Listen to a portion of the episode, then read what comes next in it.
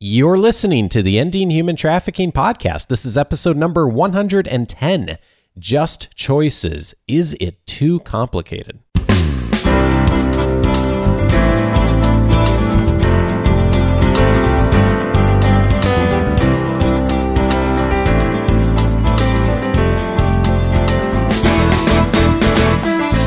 Welcome to the Ending Human Trafficking Podcast. My name is Dave Stahoviak. And my name is Sandy Morgan. And this is the show where we empower you to study the issues, be a voice, and make a difference in ending human trafficking. And Sandy, today we are looking at a topic that is one that actually pretty much all of us are dealing with, whether we understand that or not, or are aware of that or not. And that is some of the choices we make in sourcing supplies and working with, um, uh, forming partnerships with organizations that supply things to our organization and to businesses and to nonprofits, and thinking through that or not, as the case may be. And so we've got a lot of tools and resources to look at today in order to help us all to be more effective. I tell you, Dave, I've had so many conversations of late where I I just, it's part of who I am, and we're having a conversation, and I I hear people say, well, that that's too complicated, because, uh, I, you know, I explain why um, one year during Ensure Justice preparation, the idea was to order a little cotton tote bag, and someone had found a really good deal. And I said, well, did you did you check the supply chain? Because here in California, we have the Supply Chain Transparency Act. And the person looked at me and said, that's kind of complicated. I don't have time to do that. I said, well, it's out of my department. I'm going to do it. So, and and this is something I really want listeners to pay attention to. If the people in your company, in your organization, in your church, if you're a pastor, you're the C E O, and the buck stops here. So if decisions are made to not follow through on something that looks a little complicated, ultimately that's going to be my responsibility. So I stayed a little later. I went online. I checked out the website, and according to the law, they needed to have certain information. When that information was not transparent enough, I made phone calls. We did not give out tote bags that year because I couldn't find one that I felt was done ethically, and I knew for sure there was no child or forced labor in it. So I'm um, very committed to this, and I, I wanted us to look at the tools that are available to us, whether you're in California or anywhere. The U S Department of Labor in two thousand five was mandated to develop the Office of Child Labor, Forced Labor, and Human Trafficking. And as a result of that, the Bureau of International Labor Affairs, let me say that again, Bureau of International Labor Affairs, the I L A B, is conducting research on child labor and forced labor in order to produce a biannual report. So the um, the last report that came out was in two thousand fourteen. The next one will be in two thousand sixteen. And we're going to talk about how that report helps us do our homework.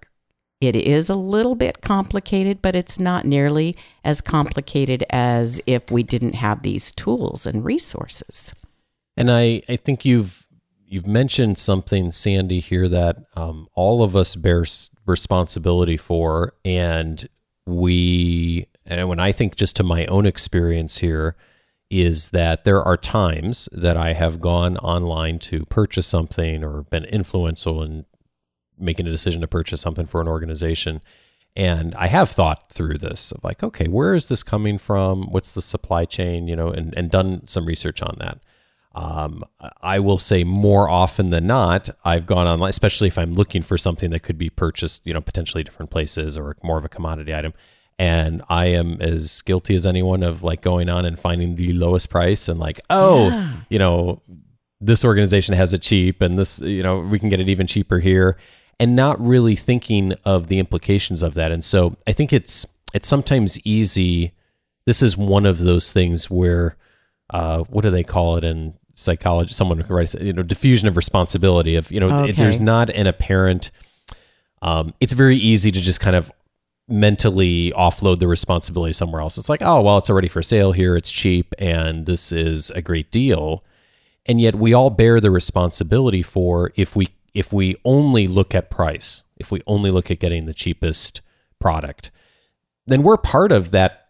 We're part of that process. We are part of um, potentially a supply chain that is not really doing the things that would be in alignment with the values and with looking at what are things that might be risk for trafficking or forced labor and the things that we've talked about on the show a lot. So, so I think one thing that we can all take away, w- whether you go and use this tool immediately or look in these resources or not, is just, I think, a starting point for all of us is when we're, when we're trying to purchase something or we're looking into where we're going to spend our money, is just to stop and think for a minute. Like, okay, you know, am I only making this, this decision on price?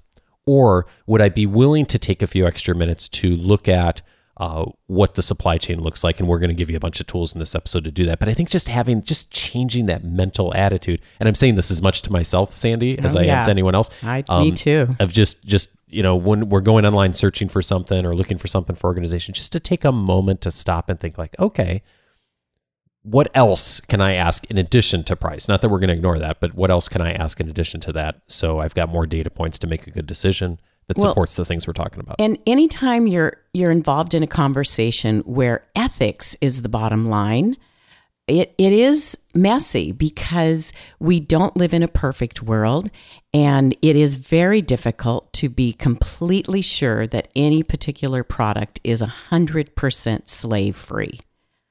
But that doesn't excuse us from making the effort and making choices that will be more justice-oriented choices for the people whose labor has gone into that. And I, um, we could get diverted from the toolkit just talking about the ethics of of making choices that are based on what's good for me without any consideration of what's good for someone else. Yeah, yeah, exactly. It's it's tough, and it's so awareness is one big area. Um, just one example of that, Sandy, I may have mentioned this on the show before. It, it you know we're recording this in October, so Halloween's coming up, and I remember a couple of years ago, I was we had talked so many times on the show about Fairtrade chocolate. Oh yeah, and I was thinking about oh you know it'd be great if we could hand out Fairtrade chocolate to kids on Halloween, and I went online and did some research and. I think I figured out it was going to cost like three or four hundred dollars for the amount of kids that come to our house on Halloween. Yeah.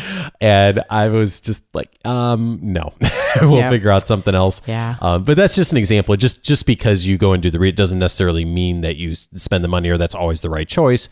But of just having being thinking about it, being conscious of that decision that you're making versus just blindly doing the price shopping. And, and that's a great segue back to the I L A B efforts with the report that they produce biannually called the List of Goods Produced by Child Labor or Forced Labor. One of their key objectives is awareness, public awareness.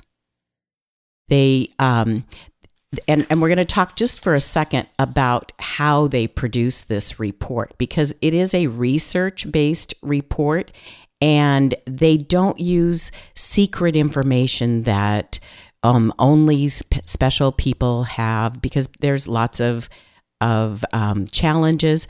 What they have done is they've used uh, publicly available primary and secondary sources. Now, in a research-based uh, approach, you want to be able to replicate the research. So that means other people have to be, have access to the same information that you did, and it um, it gathers the information using qualitative and quantitative data, and the then the list of goods is made available to the public, and The list of goods are from countries that I L A B has reason to believe are produced by forced labor or child labor in violation of international standards.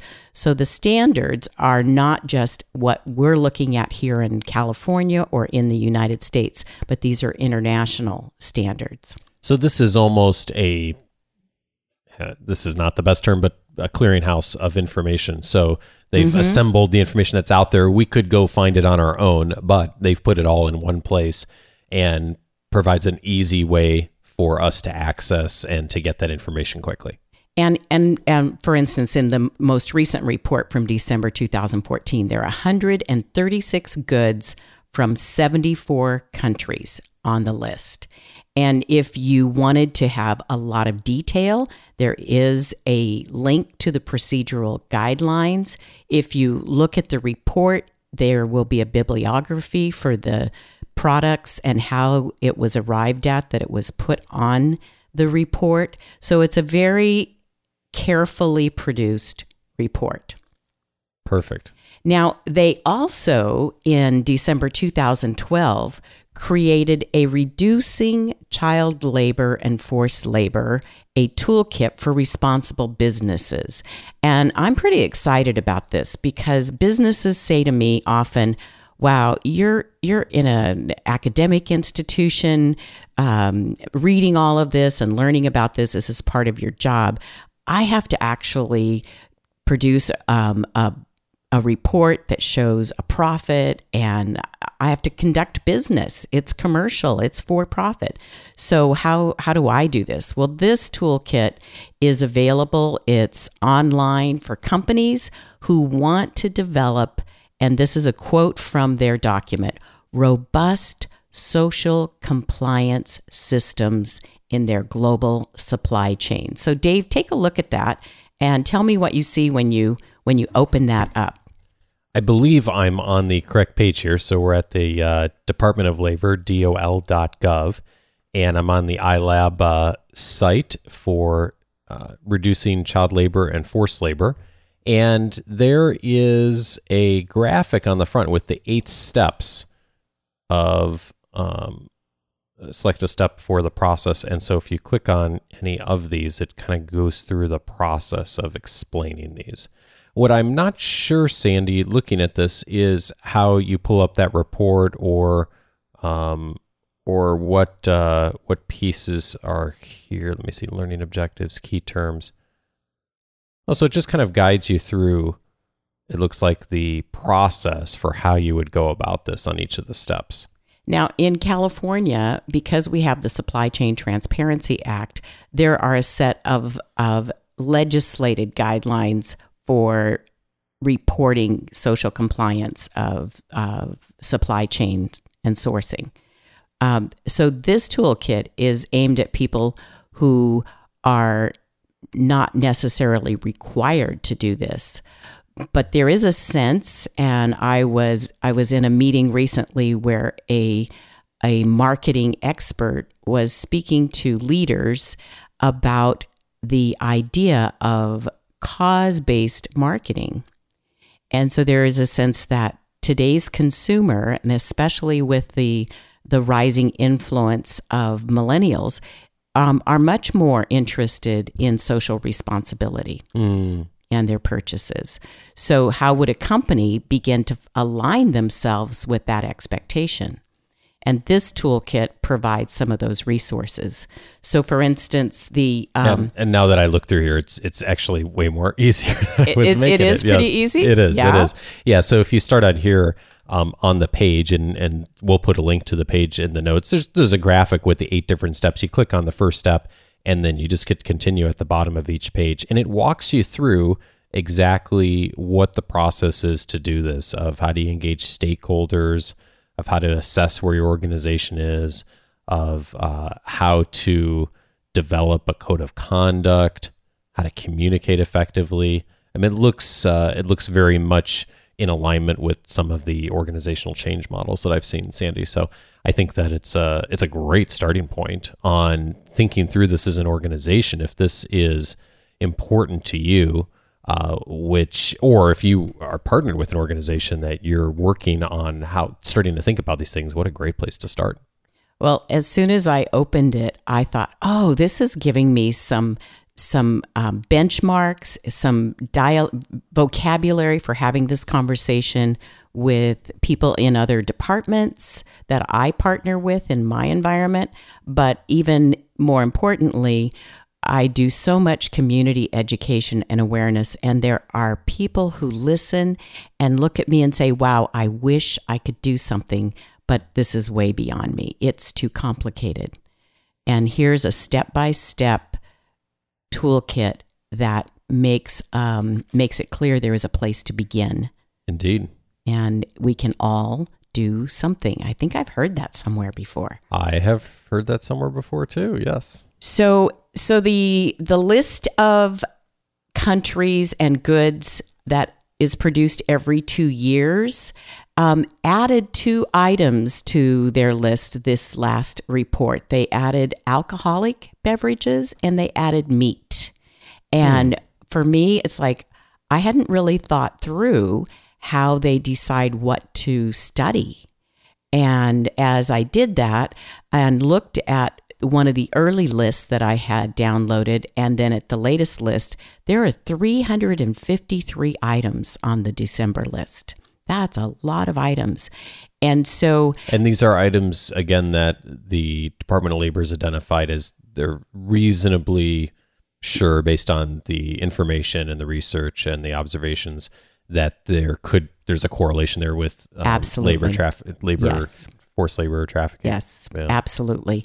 And and one of the things um, when I listen to people and I'm trying when people ask me questions standing in the lobby of a hotel, um, I write it down and it keeps me awake at night sometimes because I want to find an answer. Mm. And so to to have someone say, "Well, it's too complicated," that happened in a lobby in a hotel in Nebraska last week, uh, it just it just made me want to go and figure out how to make it more streamlined. Yes. And so I can't I can't tell you what to do if you're on online shopping and you're looking at a particular product, but I can tell you go to this report and you have three hundred fifty-three items that our Department of Labor has done research on that can be replicated that are most likely being imported and stocked on the shelves of our stores.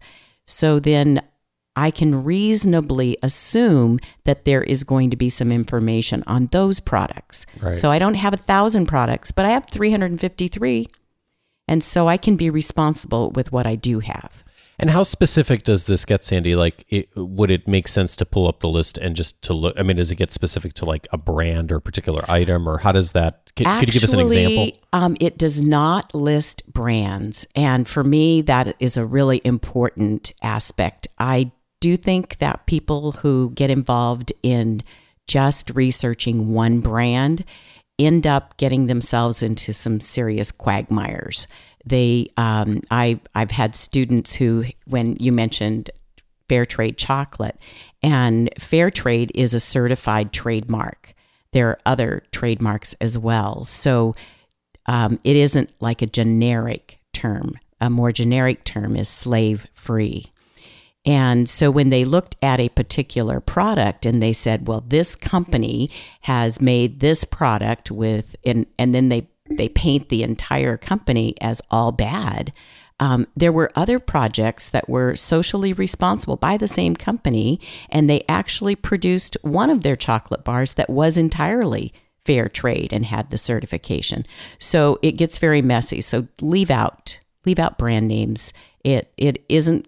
A lot of companies are are doing work. They're going to this website to be to have more social compliance, and if they're Um, doing business in California, they're being held to higher accountability, but it is not good practice to list the actual brand names. Got it. Got it. And and that goes right to our our philosophy we've talked about on the show many times, is that business and organizations are partners in this effort, not um, not uh, adversaries by any means. Absolutely. And all of us, many of us work in businesses and organizations that produce products. And so, um, how can we partner with those businesses and organizations to do that more effectively. And like you said, you know, we could cite so many examples of organizations that are doing it that fabulously in some areas and maybe not as well in other areas, just like just like people, right? Right. Some things we're doing well as people and, and any given time or situation, and other areas we're falling short on. And so how do we partner to help everyone to be more effective? And we're trying to do better. Um, being perfect is kind of an illusion, but yeah. we are trying to do better. Well, let me ask a follow-up on that, because I, I am still curious, though, as far as just the practical use of this list. So when you say something like alcohol, that's that's that's too broad. Like if I'm going to the store and thinking like, okay, w- what would I purchase, not purchase? How specific does it get as far as the direction that it provides to me as a consumer on like what would be the kind of alcohol or meat that I'd be watching, that I'd want to watch for to maybe make different decisions? It would, it would probably, and I, I haven't looked at the alcohol list, um, but for instance, blueberries. If uh, the report indicated that blueberries from southern Argentina um, are often uh, harvested by children who are not getting an education and who are not being um, compensated appropriately. Got it. Um, so then if the store I'm in has a little label and says, wow, you get to have these off-season blueberries at this great price, uh, I'm going to think about that and do a little homework before I decide that, yeah, I want to have blueberries off season. Got it. And well, that's a great example, because they always say on the package, at least whenever, yeah, where, it, where, where it's it from. Mm-hmm. And so mm-hmm. that's interesting. Okay. So that would be, so like for fruits and vegetables, that's the kind of exactly. thing you could look for. Um, are there other things that you know of off the top of your head that you've looked at as far as just? When- I've looked at chocolate. I've looked at cotton. It's like if a, if a t-shirt says that it, it was made in a particular country, mm-hmm. I can go back and look and see where that cotton came from. And in oh, fact, um, the little episode I talked about with buying cotton tote bags really cheap, the company, when I called them, uh, f- said, we have a zero tolerance policy for child labor. I was like, well, so do I, but show me how you implement that. How do you enforce it? And ultimately, after a couple of emails, a letter, and two phone calls, they finally said, we don't actually know where the cotton to make them comes from.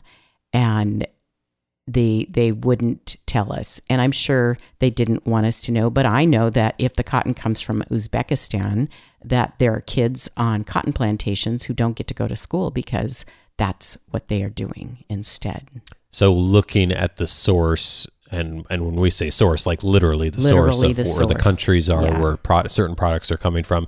So that list would help with perspective on that as far mm-hmm. as, okay, I if I'm looking at two different shirts in a store and I look at the country of origin and the materials, that I might make a different choice based on that information. So um, it'd be really interesting even to have like, like, to grab that list and download it on your mobile device, and just, you know, next time you're in the store and you're you're looking for a particular kind of thing, like just to pull up, see if anything's on the list as far as direction. Oh, yeah. It almost reminds me, Sandy, of those um those really neat cards that they have where you can, when you go out for a restaurant, go, go out to a restaurant on seafood, where they have that watch list of like, yes, okay to eat. Yes. Have you seen that red uh, red light, yellow light, green light? Exactly. Like, eat occasionally. Don't ever order this fish at a restaurant because they've been over fished and and mm. the supplies are down.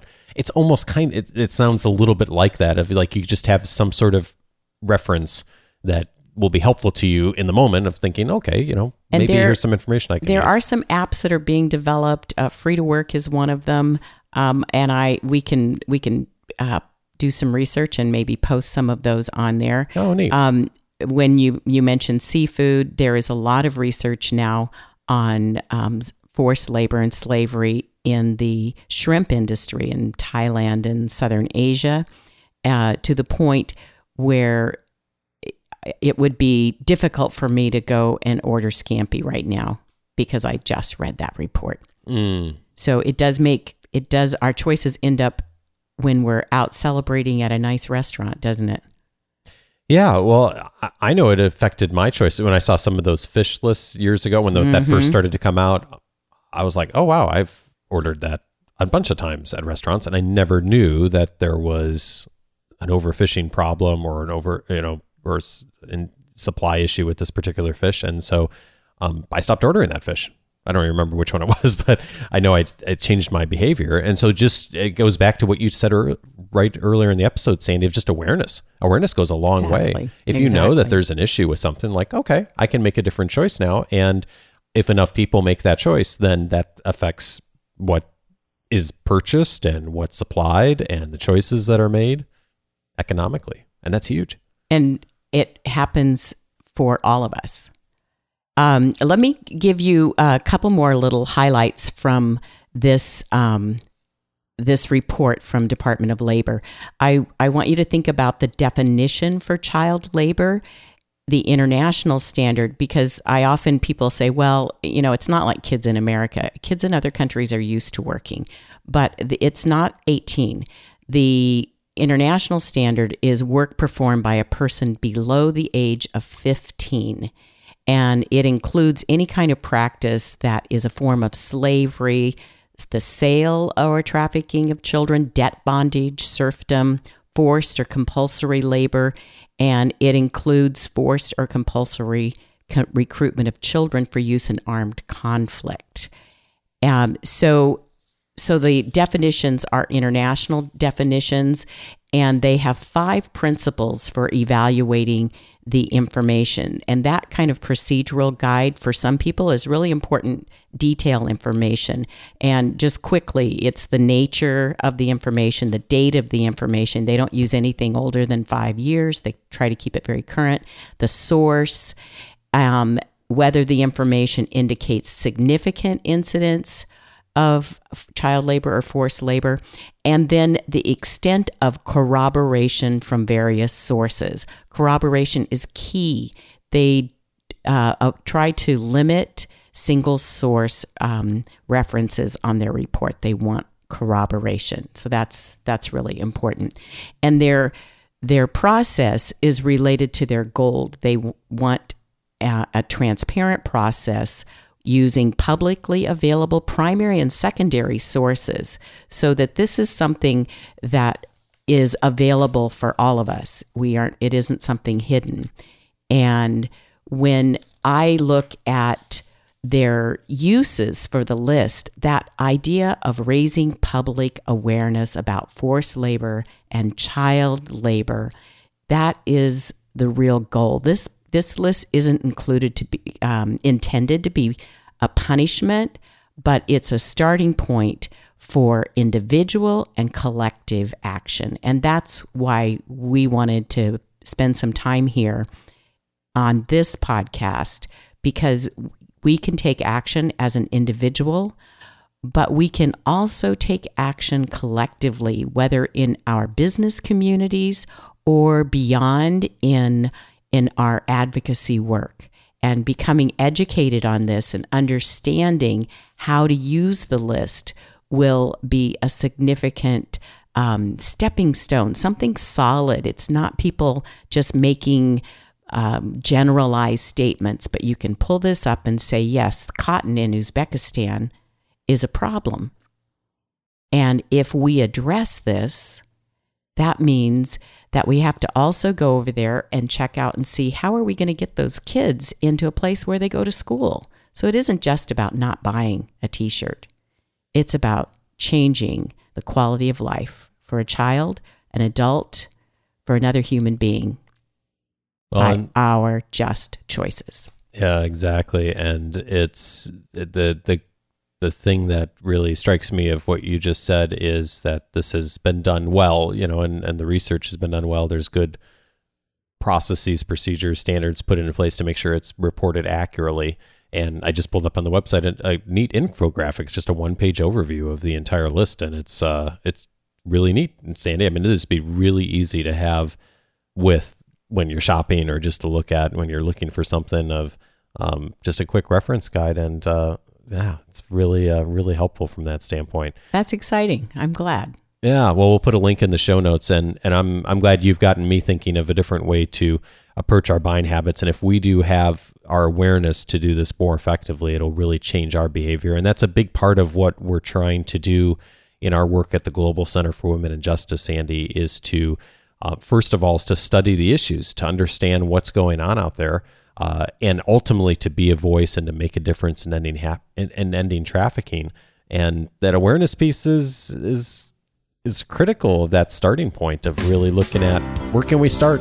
That's and right. If we start well and we learn some of these things, we can uh, we can make a big impact.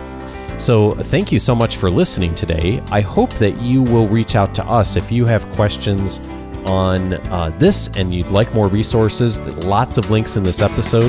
Thanks in advance to Nadia, who will track them all down for us. And uh, you can also reach us with questions at g c w j at vanguard dot e d u. That stands for the Global Center for Women in Justice here at Vanguard University. Or you can reach us by phone too, seven one four, nine six six, six three six zero. And Sandy, we'll be back again in uh, two weeks with our next episode. Thanks again. Thank you. Take care, everybody. Bye.